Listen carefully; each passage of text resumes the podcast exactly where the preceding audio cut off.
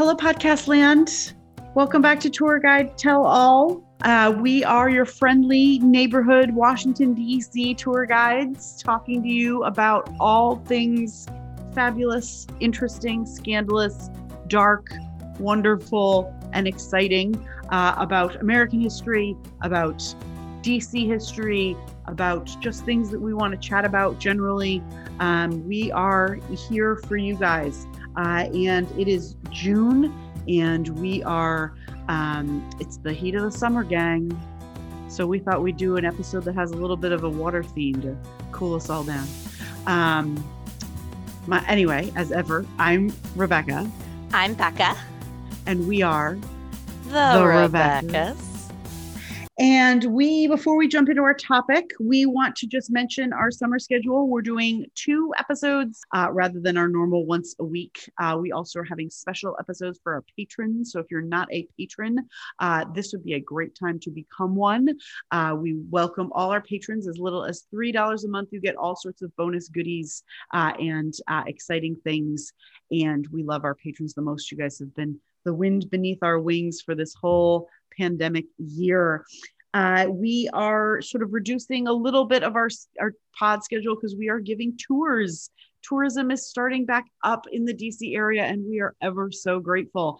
So if you are in a local to the DC area, or you happen to be visiting this summer, come on and check us out in person. We are actually even more fabulous in person, if you can believe it. Becca, what are we talking about today? We are talking about something that I really feel like should be a better known event. I think in the DC area in particular, in the last few years, there's been more conversations about this occurrence, a bit of an effort to really commemorate and remember this event, but it's something I didn't know about till I moved to DC. It was something I didn't know about till I started becoming a tour guide. And it's something that really just in the last year or two, I've really dug in to try to understand the story more of. So we're going to talk about something called the Pearl Incident. So a little bit of background here. The Pearl, when we say the Pearl Incident, the Pearl was a ship. It was a 54-ton schooner, and it was involved in the largest nonviolent attempted escape of enslaved people in our country's history. So first and foremost, we're talking about the largest nonviolent attempted escape of enslaved people, and I had never heard of it. This includes high school, college-level history courses on America in this time period, the 1848.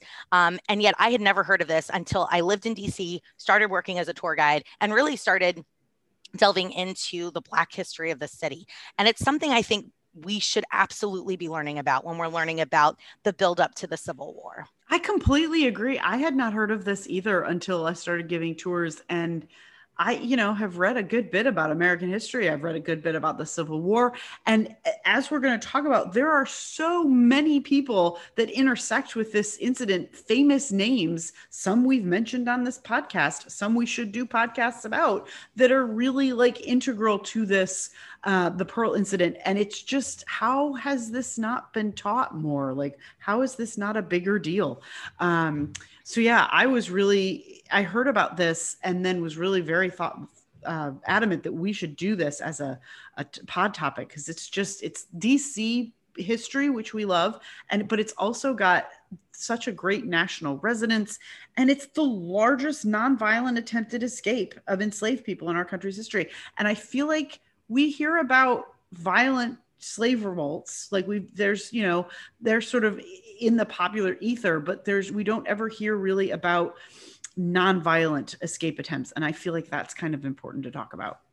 And we often, I think when we talk about, when it comes up in sort of the curriculum of school, when we talk about escaping enslavement, we tend to talk about individual attempts, individual escapes. We learn about people like Harriet Tubman. We learn about the Underground Railroad. But we don't really, I think, have a good understanding of the fact that there were larger scale attempts that involved many people, that this was not just one or two people trying to flee to freedom at a time. There were dozens and dozens of people trying to escape the system. So to set the scene, the Pearl Incident itself will take place in April of 1848. So in 1848, the District of Columbia, the federal district, is kind of at the perfect intersection of this fight between continuing this institution of slavery in this country and the fight for abolition. The population of DC at this time was about 43,000 people. So we are still a small city, but of course that's fairly compacted. We're densely populated in sort of the downtown core and the waterfront areas of the district. Of those 43,000 though, 10,000 or so are free Blacks. So we have a very large population of free Blacks in the District of Columbia. And then we have about 4,000 enslaved people. So you've got a place where you have free Blacks, you have enslaved people, you have abolitionists, you have slave owners, you have Southern congressmen that are fighting very hard to enshrine slavery permanently as the law of the land. You have abolitionist congressmen that are fighting very hard to change these laws. You have a federal government that is still quite young, still essentially a patchwork of kind of institutions that are just trying to hold everything together. And very much what the federal government in this era, the 1840s in particular, is trying to do is just quell the violence. There are not a lot of people and this kind of run of presidents that are trying to solve this problem. They're really just trying to keep it as calm as possible as things are getting increasingly bloody, not just in DC, but around the country around this issue. So we're very much, people think about the Civil War and Lincoln's election as kind of like the turning point, but we often forget that we had been building up to that point over decades. And if you want a little bit of background about this sort of buildup, check out our Henry Clay episode. We talk a lot about him and the Compromise of 1850, which we're going to talk about, has not happened yet. But Henry Clay basically spends his entire career in Congress trying to kick the can of slavery down the road so that it's someone else's problem. And it is like by 1860, the Civil War has been coming and people know it's been coming for a long time. There has been growing unrest. But even in the nation's capital, and DC is, like Becca mentioned, such a great melting pot for all of these different competing interests. There is a slave market down the street from the capital of the United States. There are enslavers in Congress. There are also like really rabid abolitionists. So you have people on completely opposite sides of this debate. You have freed African Americans living here and enslaved. You have people who are bringing their enslaved African Americans to the city. Like there's so many things going on in such a snug little ambit of DC at that time that it's just such a, it really isn't particularly a surprise that something like this is going to happen in the nation's capital, I feel like.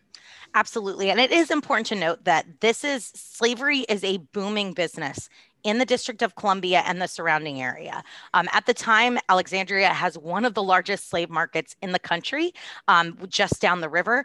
There are enslavers and slave markets throughout the district, Maryland, the surrounding area. The portion of Virginia that was once part of the District of Columbia had just retroceded back 2 years prior in 1846 over the issue of slavery. So this is very much present in the day-to-day lives of district residents. And the people that are part of this system. So I think DC is like a perfect little microcosm of the country at this point.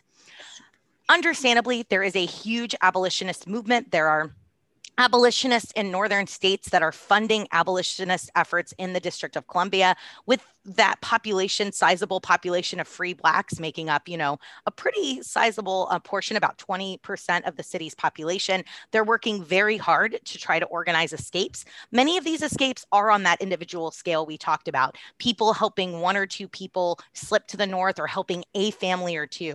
But what happens is we get three men who come together, and what starts as a small plan really grows. So the Pearl Incident, the Pearl Escape, is really orchestrated by three individuals, Daniel Bell, Samuel Edmondson, and Paul Jennings. So Samuel Edmondson was the son of a man named Paul Edmondson, who'd been born free, but married a woman named Amelia, who was enslaved. So by the slave laws of the day, all 14 of the Edmondson children were born into slavery. And this was a very common occurrence in the District of Columbia because you had so much intermarriage between the freed population and the enslaved population that it was not uncommon for freed people to have their children enslaved. And you can imagine how heartbreaking that was, how difficult it was, and the legal gymnastics that one had to go through even if you had money to purchase freedom, even if you were able to make negotiations, these things got tied up in court very frequently. All it took was one judge to rule against you, even if you had done everything you were supposed to do. And this is something the Edmondson family faces extensively.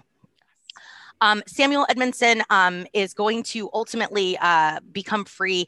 Several of his other siblings have had their freedom purchased by spouses or supporters, but two of his sisters are still enslaved. So he is very eager to get them out of Virginia and to get them to a northern state. His two sisters are Mary and Emily. Mary is 15 and Emily is 13. And we will definitely talk a little bit more about the Edmondson sisters a little later. Next is Daniel Bell, who has a entirely fascinating story. I honestly want to do an entire podcast on Bell and his wife and their children, but sort of long story short, it's going to truly take his family decades of fighting, of doing things both legal and illegal to obtain their freedom. Daniel Bell will ultimately be free by 1847, but he has 12 of his family members, including some of his children, still enslaved. He has faced kind of ridiculous legal complications thanks to a couple really unsavory judges and judicial decisions. And so he is really motivated to organize an escape that will help his remaining enslaved family members reach freedom. He's tried to do this the legal way. He keeps running into barriers and he's just kind of done with it. He's ready to just organize this escape. And then there is Paul Jennings. Paul Jennings is another really, really interesting figure. He was once enslaved by the Madisons at the White House, which was not uncommon. If you were in the District of Columbia in this era, it was pretty common to find yourself at the White House, at Congress, working for members of the federal government. Eventually, Paul Jennings was purchased by Senator Daniel Webster from Massachusetts, who essentially frees Jennings on the condition that he stay on board with Webster and work off the debt that was incurred by purchasing his freedom. So again, not an uncommon situation that occurred in the district. Jennings and Webster actually build a really nice relationship because Webster is going to help connect Jennings to abolitionist interests in Massachusetts, going to connect him to organizations. Jennings becomes very active in the abolitionist movement in the District of Columbia, and he is going to regularly become involved in organized escapes out of Washington. And I think it's really a testament to Jennings that, you know, once he's sort of freed, he could leave, he could go elsewhere, but he's really dedicated to helping others who were in his situation get out. And he's going to maintain a very close relationship to other folks who have been enslaved by the Madisons, by the Polks, by various other presidents in this era in particular. So you have three men for whom this is very, very personal. We're talking about their loved ones, their families, and they want to get them out. So that's sort of how it begins. They are not going to be able to do this alone. They are going to be primarily, I should say, funded, although likely he got the money from someone else, by a guy named William Chaplin. Chaplin is a New York abolitionist. He's a well-known agent on the Underground Railroad. He is going to sort of be the northern kind of ally to this. He's likely going to go to another wealthy abolitionist named Garrett to help fund this particular expedition. But Chaplin is going to be the one kind of raising funds, getting things together, and helping set up this plan. And he hires a very important person named Daniel Drayton from Pennsylvania to procure the boat for this escape. Daniel Drayton is familiar with this. He has done this kind of thing before. He's a white man. And he has done similar runs from Washington, D.C. up along kind of the eastern seaboard, helping families escape. And in fact, he had done the exact same route that this Pearl ship intends to go just the previous year with an enslaved woman and her children. Drayton is going to put together the crew, which will include a man named Edward Sayers, who's going to help him captain the boat and steer the boat, and then a couple other crew members as well. So you have sort of this patchwork of people making this happen. You have these freed Black men that are really working to find and connect the people who are going to get on this boat. You have white abolitionists that are funding it. And then you have these white crew members that are going to actually get this boat from DC, ideally up to New Jersey. This is their plan, is to go from the wharf area of DC, up the Potomac River, through the Chesapeake Bay to the Atlantic, and then up to New Jersey. This is like a 225-mile journey. And this is their plan. This is their big plan. It's really It's audacious, the plan is, I think. And it is worth mentioning, one of the things that people were sort of one of the things that's spurring a lot of movement in this direction is DC is too far. Like when we think of slavery, I think a lot of us picture big plantations. That's not in this area of the world as much. We can't grow cotton in DC. We're way too far north. And so tobacco has been the main crop, but we're phasing out tobacco in this area. And particularly in a city, there's a surplus of enslaved labor, and their owners are sort of hiring them out. Basically, they are hired servants and their wages go to the slave owner. And the hiring out can be a day, it can be a week, it can be like indefinitely. And so what they're worried about is that their loved ones will get hired out somewhere and disappear beyond their ability to help them. And so that's part of what's sort of spurring this on. And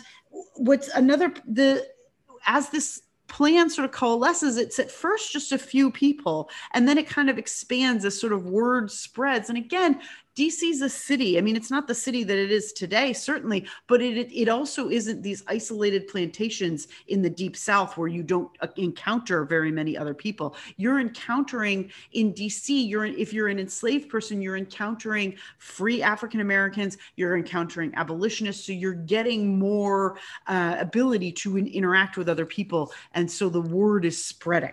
This is not going to stay a secret mission for very long within the community, particularly.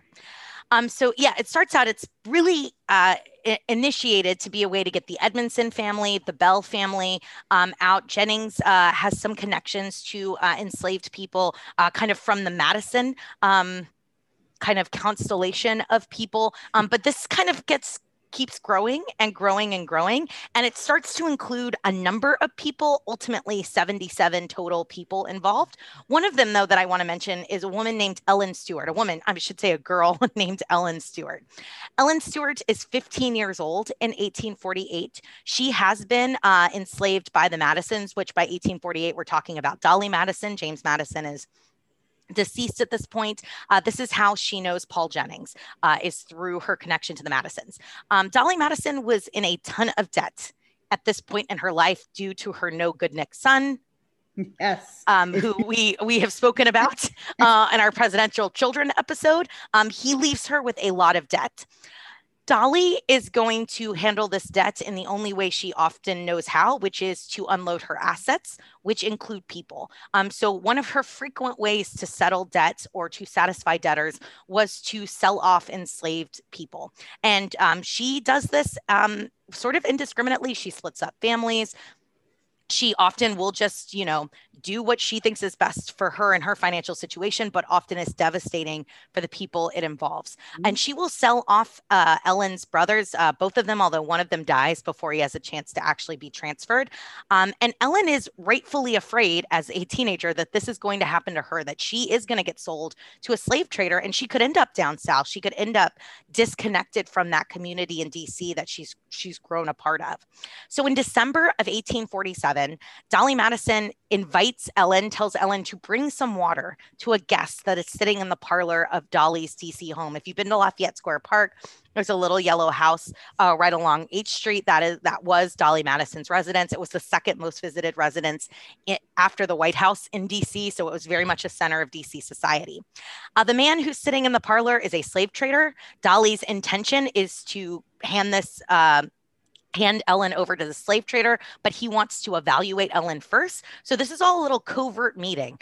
Dolly is trying to trick Ellen into meeting this slave trader so he can evaluate her, and then Dolly's going to finalize this sale. Of course, Dolley Madison is afraid that if Ellen knows that she's being evaluated by a slave trader, she's going to run away, which is a very good assumption, because wouldn't you also do that? I would. After this little covert parlor meeting, Dolley Madison sends Ellen out to the water pump that was in Lafayette Square Park. This is where you could pump your fresh well water.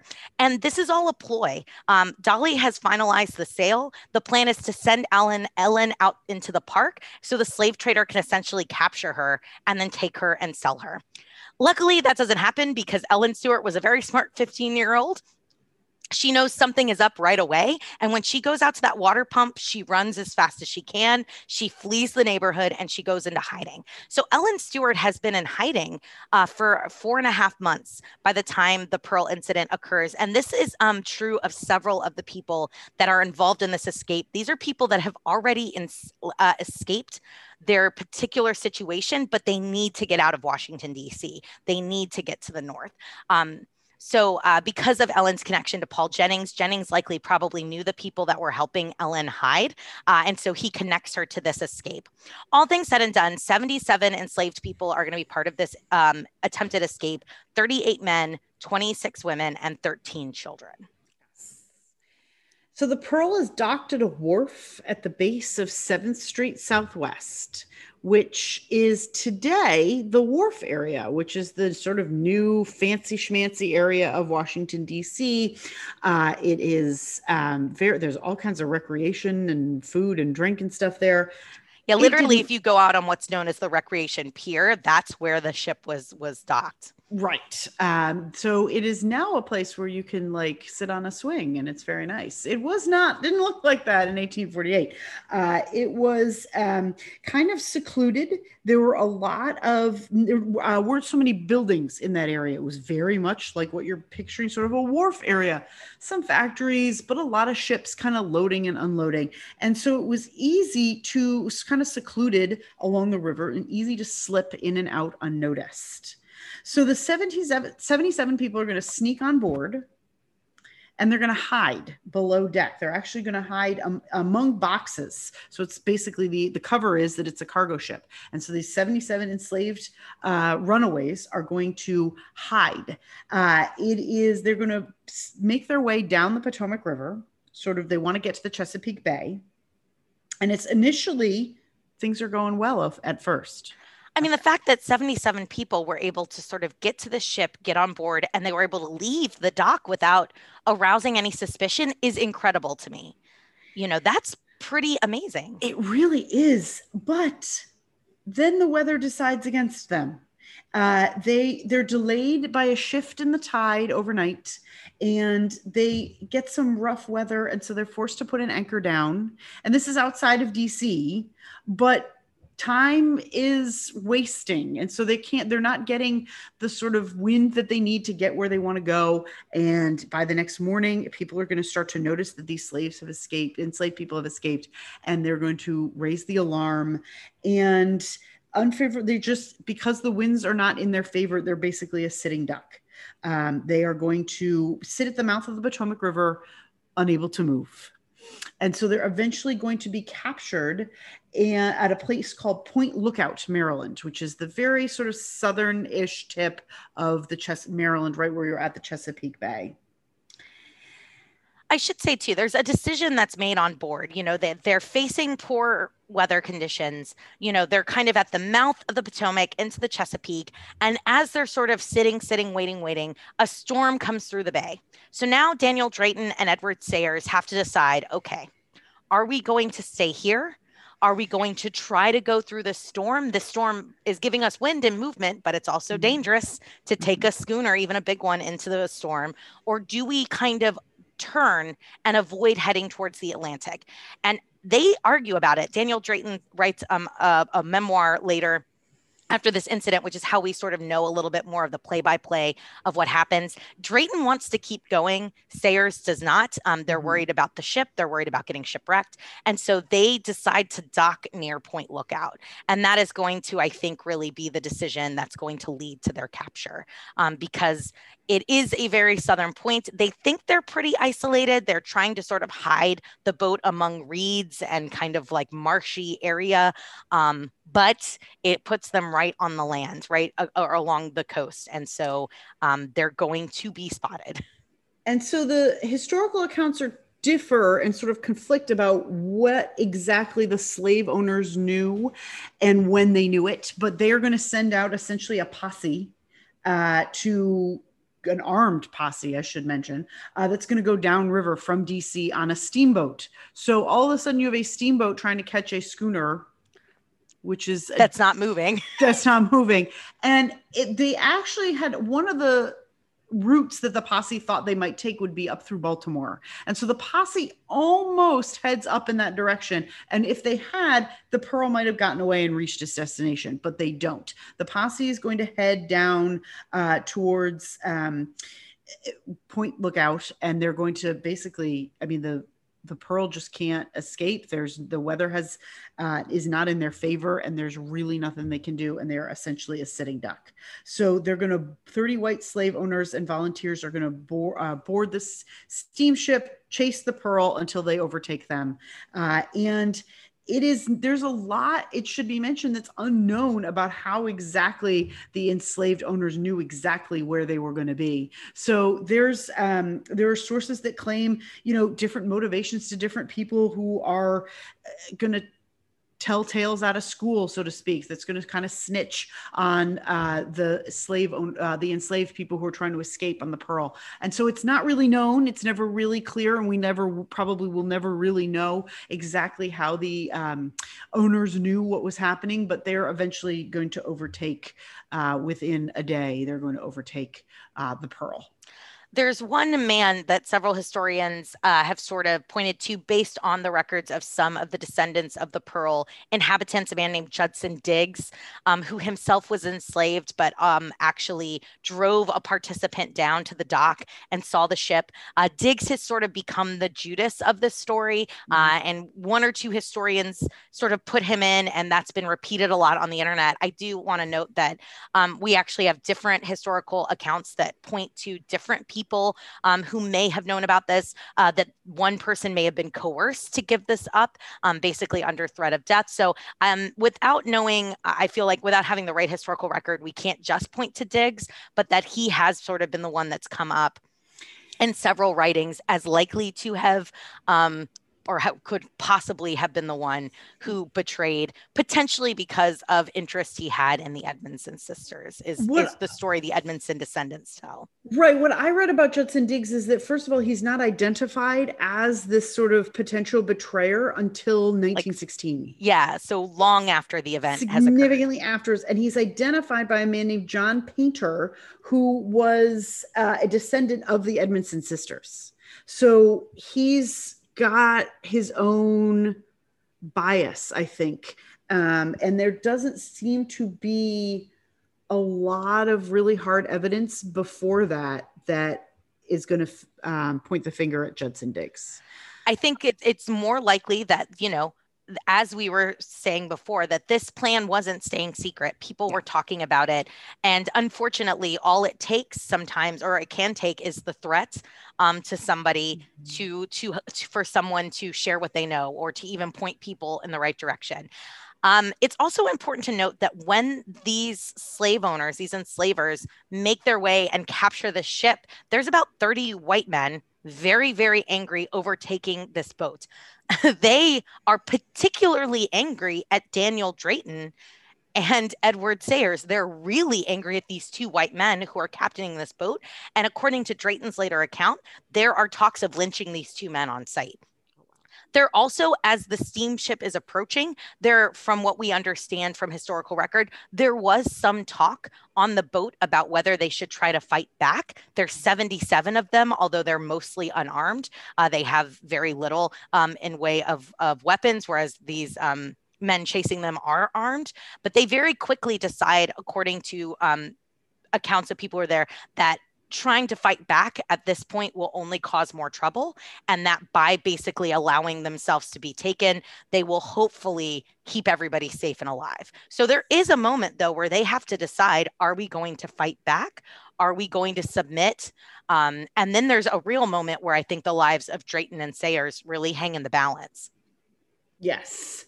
They're going to the passengers and crew are going to be shackled once they get back to land, back to DC, and paraded through town. And this is going to spark supporters of enslavement who are outraged by this. They're going to form an angry mob, and 3 days of riots begin. Pro-slavery riots are going to head throughout the district. One of their big targets is a man named Gamaliel Bailey, who is the owner and publisher of an anti-slavery newspaper. The police have to hold off the slave owners who are from destroying his newspaper. That's how upset everyone is. And so there is thousands of people, several thousand people are going to gather and yell and heckle the Pearl participants as they were walked to a DC jail. The jail was known then, which I kind of love, as the Blue Jug.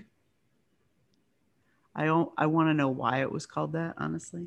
But it's on the site of what is now the National Building Museum, which is on F Street, not too far from the Capitol.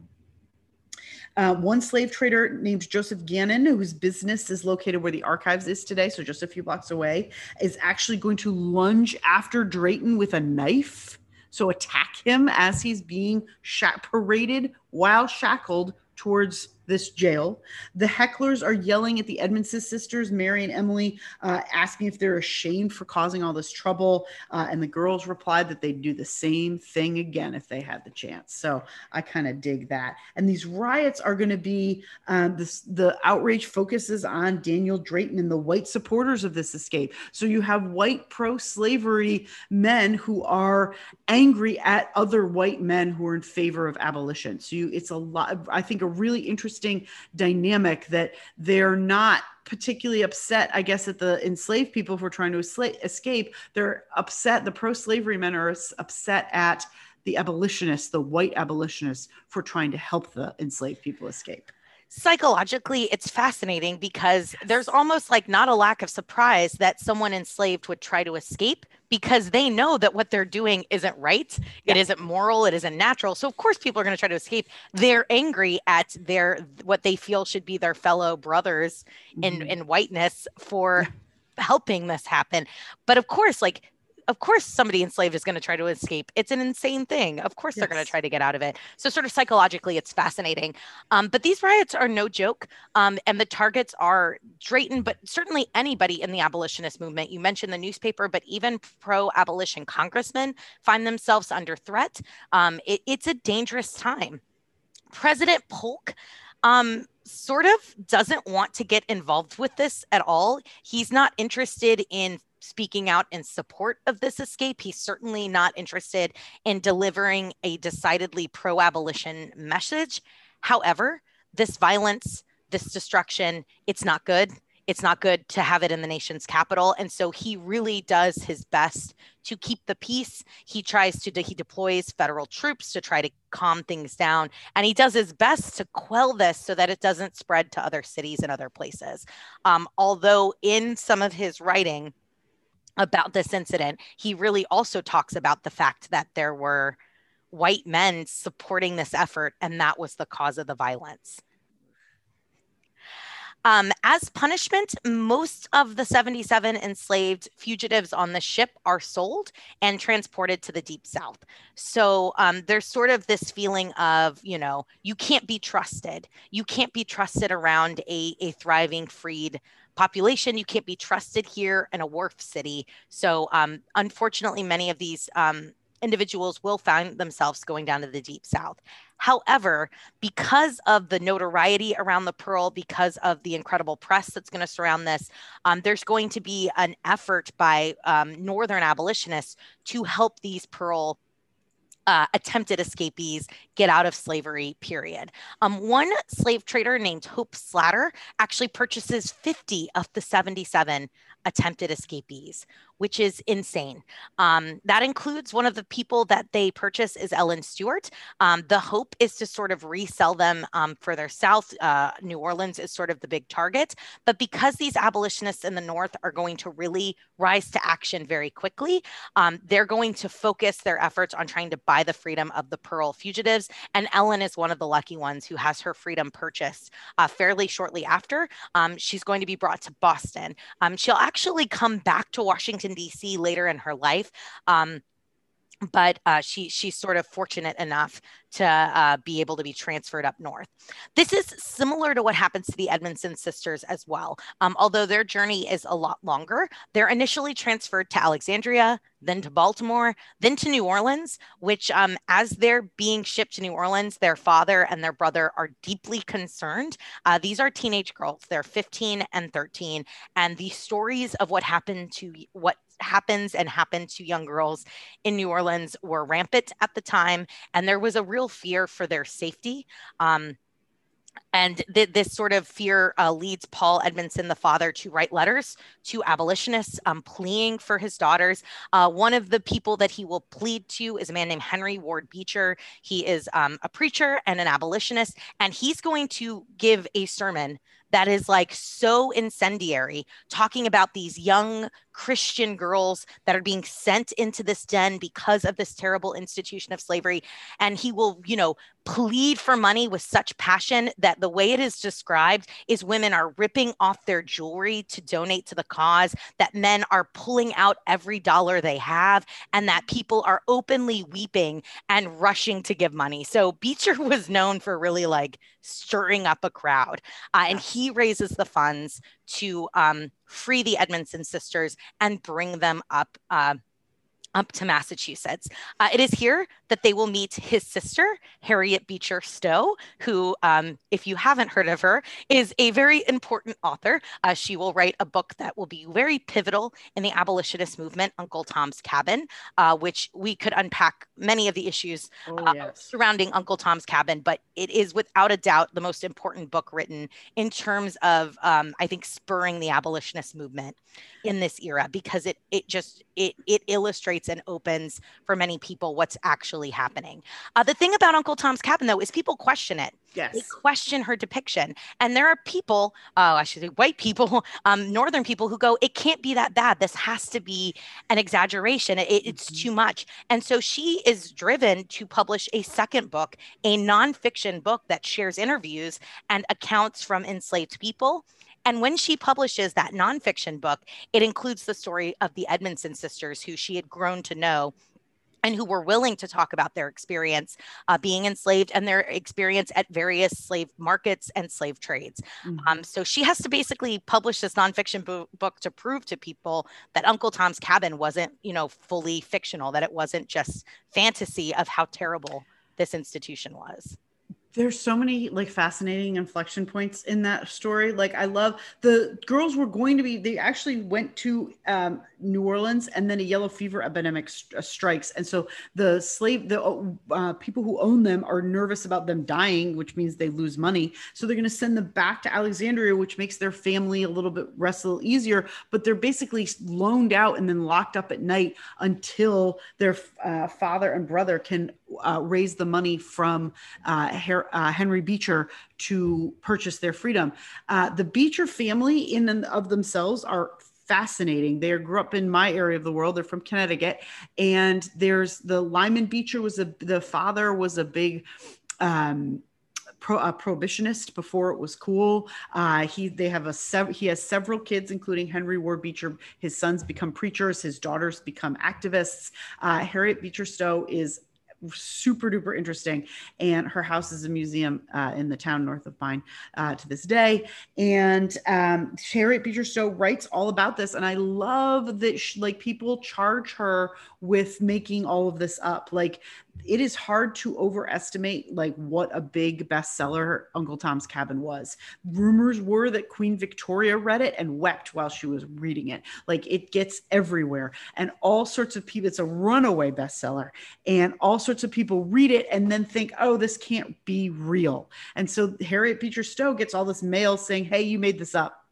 This is not true. This is clearly an exaggeration. Clearly you're exaggerating. This couldn't be real. It's too outrageous. It's too terrible. Right. Who could believe this to be true? These aren't Christian people who would do this, all that stuff. And so Harriet Beecher Stowe turns around and is like, okay, and you will all see, we'll all show you guys. And so she publishes interviews with a bunch of formerly enslaved people and was basically like, yeah, it really is this bad. And if anything, I toned it down for the book. And it's going to be such an important moment in the Uncle Tom's Cabin is such an important moment in the development of the Civil War. It's one of these cultural touchstones that's going to just resonate throughout what happens next. And the idea that the Pearl Incident sort of leads the Edmondson sisters to play a role in that is just such a such an interesting aspect of the end of this story. Let me just mention the book that she writes is called A Key to Uncle Tom's Cabin, but it has a great subtitle, presenting the original facts and documents upon which the story is founded, together with corroborative statements verifying the truth of the work.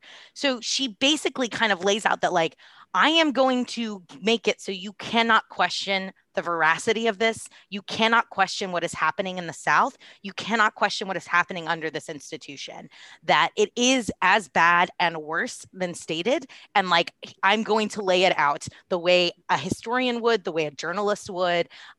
You know, it's, if you haven't read it, it's really fascinating. There are really interesting excerpts that you can find online. We'll put some links in the show notes. But this is published just 5 years after the Pearl Incident.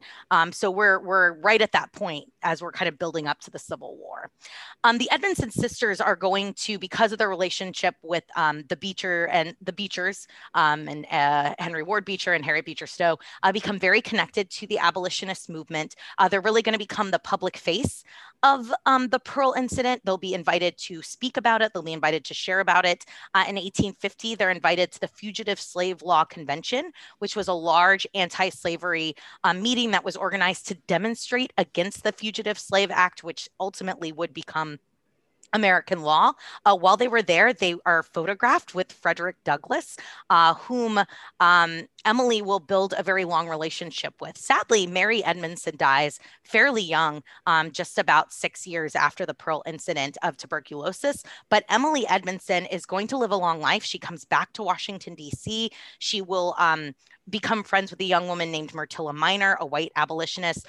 They will found what was called the Normal School for Colored Girls, which makes Emily Edmondson a really strong advocate for education for women of color. And she's going to maintain a long relationship with Frederick Douglass. She will be a frequent visitor to Cedar Hill, if you've been to his historic house in Anacostia, which is also where Emily Edmondson will live with her husband. But she ends up keeping a connection to Washington, D.C. for the rest of her life.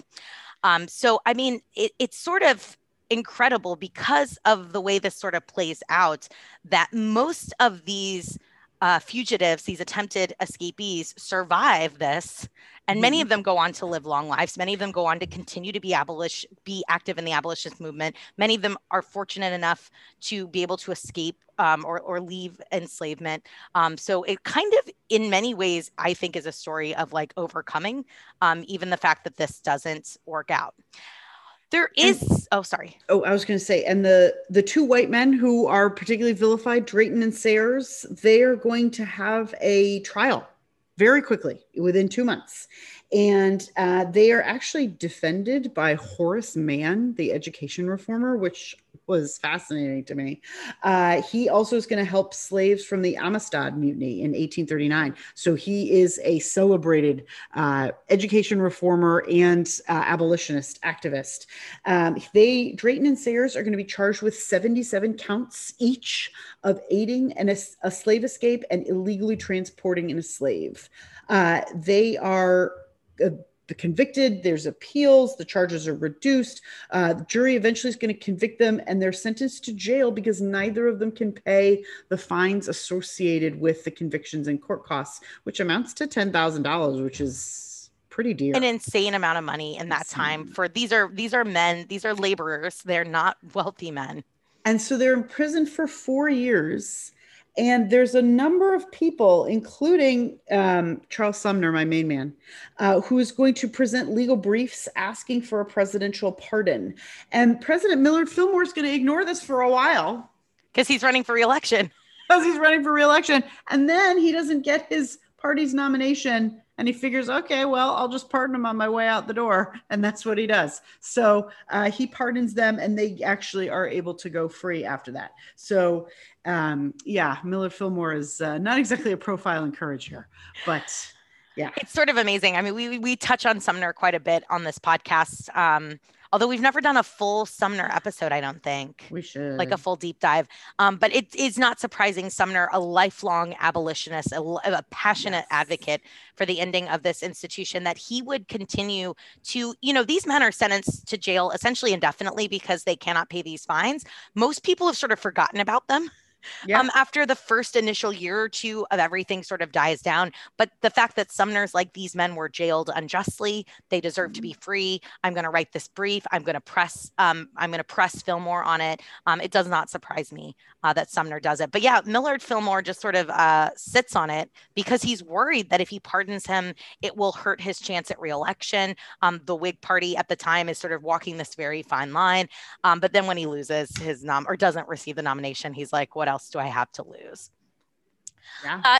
Important to note, though, the Pearl Incident does have a really important impact on the anti-slavery movement. It has an important impact on the abolitionist movement because it really shows, it illustrates in a very real way, the support for abolition in the district. And it is going to be referenced. If you go through the congressional records, 1848, 1849, 1850, this gets referenced over and over and over again as a reason to end slavery in the district, to limit slavery in the district. This continues to be cited in speeches and in resolutions, and it really garners a lot of press attention for the abolitionist movement. It's an energizing incident. It breathes new life into the abolitionist movement, new money. And these are really important things. And so even though Congress itself doesn't take any sort of immediate action in 1848 or 1849, directly addressing the Pearl Incident, we see it come up in those congressional debates a lot in those 2 years. And when we get to the Compromise of 1850, which Rebecca mentioned earlier, and if you haven't listened to our Henry Clay episode, it really dovetails with this perfectly. This is a huge component of the Compromise of 1850. Is abolishing the slave trade in the District of Columbia. And it is a direct result of this Pearl Incident and the violence that ensued. And that's how this is going to be argued, that we have to end the slave trade here. This issue is becoming increasingly violent. And if we can start that here, many abolitionists believe if we can end it in DC, then it's going to be a domino effect. And so the Pearl Incident leads us really into that component of the Compromise of 1850. Well, they don't fully abolish slavery in the district until Abraham Lincoln does it in 1862, but they try. So that's, I think, the point. Like it's part of this bill. It's part of this legislation. Part of all of this, the Compromise of 1850, it's part of raising the awareness, which I think is really its main effect, is that it's going to raise awareness about the really terrible conditions of slavery, and that it gives abolitionists a big boost and pressing their case. So I feel like that's the ultimate record of the Pearl Incident. And the Pearl Incident has a sort of present day echo in the very spot where it happened, where the schooner was docked. When they developed the wharf area a few years ago, they decided to dedicate one of the streets. In fact, the alleyway that is directly across from the pier is now called Pearl Street. So it is in reference to the Pearl Incident, which I think is a really lovely little Easter egg when you head down in that area. There's also a mural to the Edmondson sisters, both at the wharf, and there's a statue of them in Old Town Alexandria near where they were held after the Pearl Incident. So there is a statue of them there as well. And the marker at the wharf is near Hank's Oyster Bar and Pearl Street. Yeah. So if you've ever been down at the wharf and it's not been super crowded and you look down along your feet, there's actually historic markers all along the waterfront embedded into that sort of stone pedestrian walkway. They're really easy to miss because they blend in so beautifully that if you're walking, they're like the same color as the stone. So look for those. But if you are at Hank's Oyster Bar at the wharf and you're sort of by the front door, there's the patio. And right there along where the patio is today, there is a marker commemorating the Pearl Incident. I love along Main Avenue right now, there's an incredible set of murals highlighting a number of important Black residents of DC, citizens of DC, done by Ja. Nasir Jahabin, who's one of our favorite muralists, and he's got the Edmondson sisters there. I also, if this is at all interesting to you, I encourage you to check out Asbury United Methodist Church. Asbury United Methodist Church was organized as sort of a Black congregation. Paul Edmondson was one of the founding members. This was organized by freed Blacks to sort of establish this church, although they had to have sort of white leadership initially, which is sort of telling.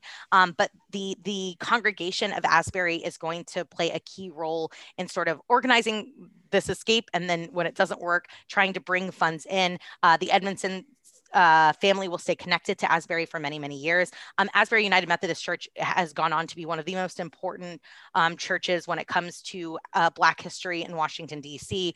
People like Mary Church Terrell have spoken and were involved in the congregation, Dorothy Height, some of the really key members of our community. And they today do an incredible job sharing their history, showcasing their history. They've worked very hard to kind of encourage local press and media to write about this. They've organized a symposium around the Pearl Incident. And they were in the news not all that long ago, just about now at this time, 6-8 months ago. They actually had a sign torn down and set on fire outside of their church. Yeah. They were targeted late last year, late 2020. So Asbury United Methodist Church is an incredible place. It has incredible history. Their church building is in the same location it has been in since the 19th century. And so it is an incredible local tie, not just to the Pearl Incident, but really to the incredible legacy of Black history in Washington, D.C. So we'll put a link to their church kind of website as well. But I think there could be more, honestly. Like, there could be a lot more in DC to commemorate this. One small marker and a street name doesn't always provide the context needed. So I hope that as we have had a lot more local press coverage on this. I think it's becoming something that we're talking about more every year. But I think that it could be broader. And I think that it should be part of our education of understanding what Washington, D.C. was like in the 1840s, understanding what the country was like as we were building up to the Civil War, and ultimately how many of the people involved in this attempted escape become key members of the abolitionist movement, and they come to really help shape the country during and after the Civil War. Mm-hmm. And there's so much a part of this era that's like a black hole in American history anyway. Like, we don't really talk about, you know, there's some revolutionary stuff and then the Civil War happens, and that's the sort of gap that we get. And I feel like this is a good way to talk about that particular moment in era in American history that doesn't really get talked about, because there's so many interesting names, the Beechers, Henry Clay, Horace Mann, like there's just so many, the Edmondson sisters and their father and brother, like there's just a lot going on there. And that's the Pearl Incident. If you want to learn more, I really encourage you to take our Southwest Waterfront Tour. We have a really great neighborhood tour that takes you through the Wharf area, really kind of peeling back to the 1800s in particular. There's not a lot of the original structures left in that neighborhood, but we share those, and really kind of understanding a little bit more about what it was like in that time and in that era. And then we actually take you right to that spot where the Pearl was and share that story. So if this interests you, I think our Southwest Waterfront Tour would interest you as well. We'll be doing that along with other local neighborhood tours every Saturday this summer. You can also request it as a private tour as well. And we'll have it on the calendar. So you can check all of that out at dcbyfoot.com. But I think it's important to remember all of those that fought so hard and struggled so hard against this institution, for whom, getting to the Emancipation Proclamation is great, but, it represents, there's so much struggle along the way that we tend to forget about. Yes, I agree. This was so great. I could listen to you talk about the Pearl Incident for ages, Becca. Thank you.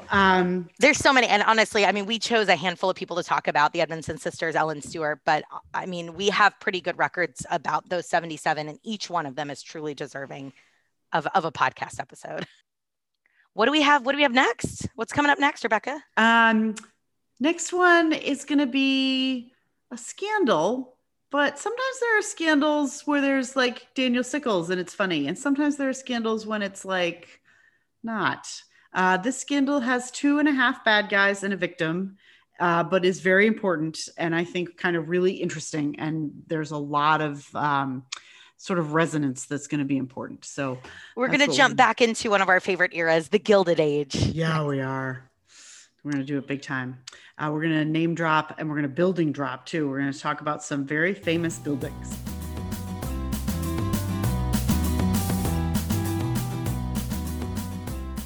It's going to be exciting.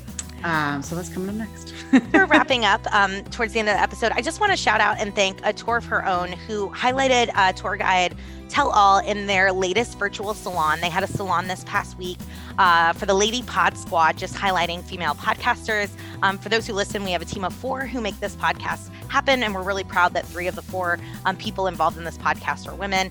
We think women's history is American history, and it's important, but we really love our friends at A Tour of Her Own for letting us be a part of that panel, letting us share Tour Guide Tell All. And I just want to shout out some other great podcasts that are doing great work in women's history, because we are hitting a summer break. There's not as many of our episodes. If you've got some extra time, we encourage you to check out #history, Remedial Herstory, The Explorers, Civics and Coffee, 52% Productions, which I am just obsessed with right now.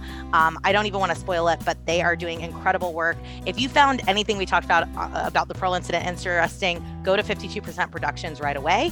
Women Who Sarcast and Whining About Herstory. So a couple podcasts we love. I just want to put that out there this summer. If you're looking to fill your podcast listening schedule, they are all terrific and they're all sharing history in really fun and engaging ways. So as much as we hope that you love us the most, we always want to shout out other people we know are doing great work. Of course, if you like us, make sure you're following us on social media. Engage with us on Twitter at Tour Guide Tell and on Facebook and Instagram at Tour Guide Tell All. Don't forget to pitch the pod. We're actually going to do a podcast next July. That was a pitch. So, you know, we love listening to you guys, getting your feedback. You could have your idea on the podcast. So don't be afraid to send us your thoughts. Thanks, everybody. Thank you so much. We'll see you next time. Enjoy the summer. Stay cool. Hopefully we'll see you on a tour. All right, bye. Bye.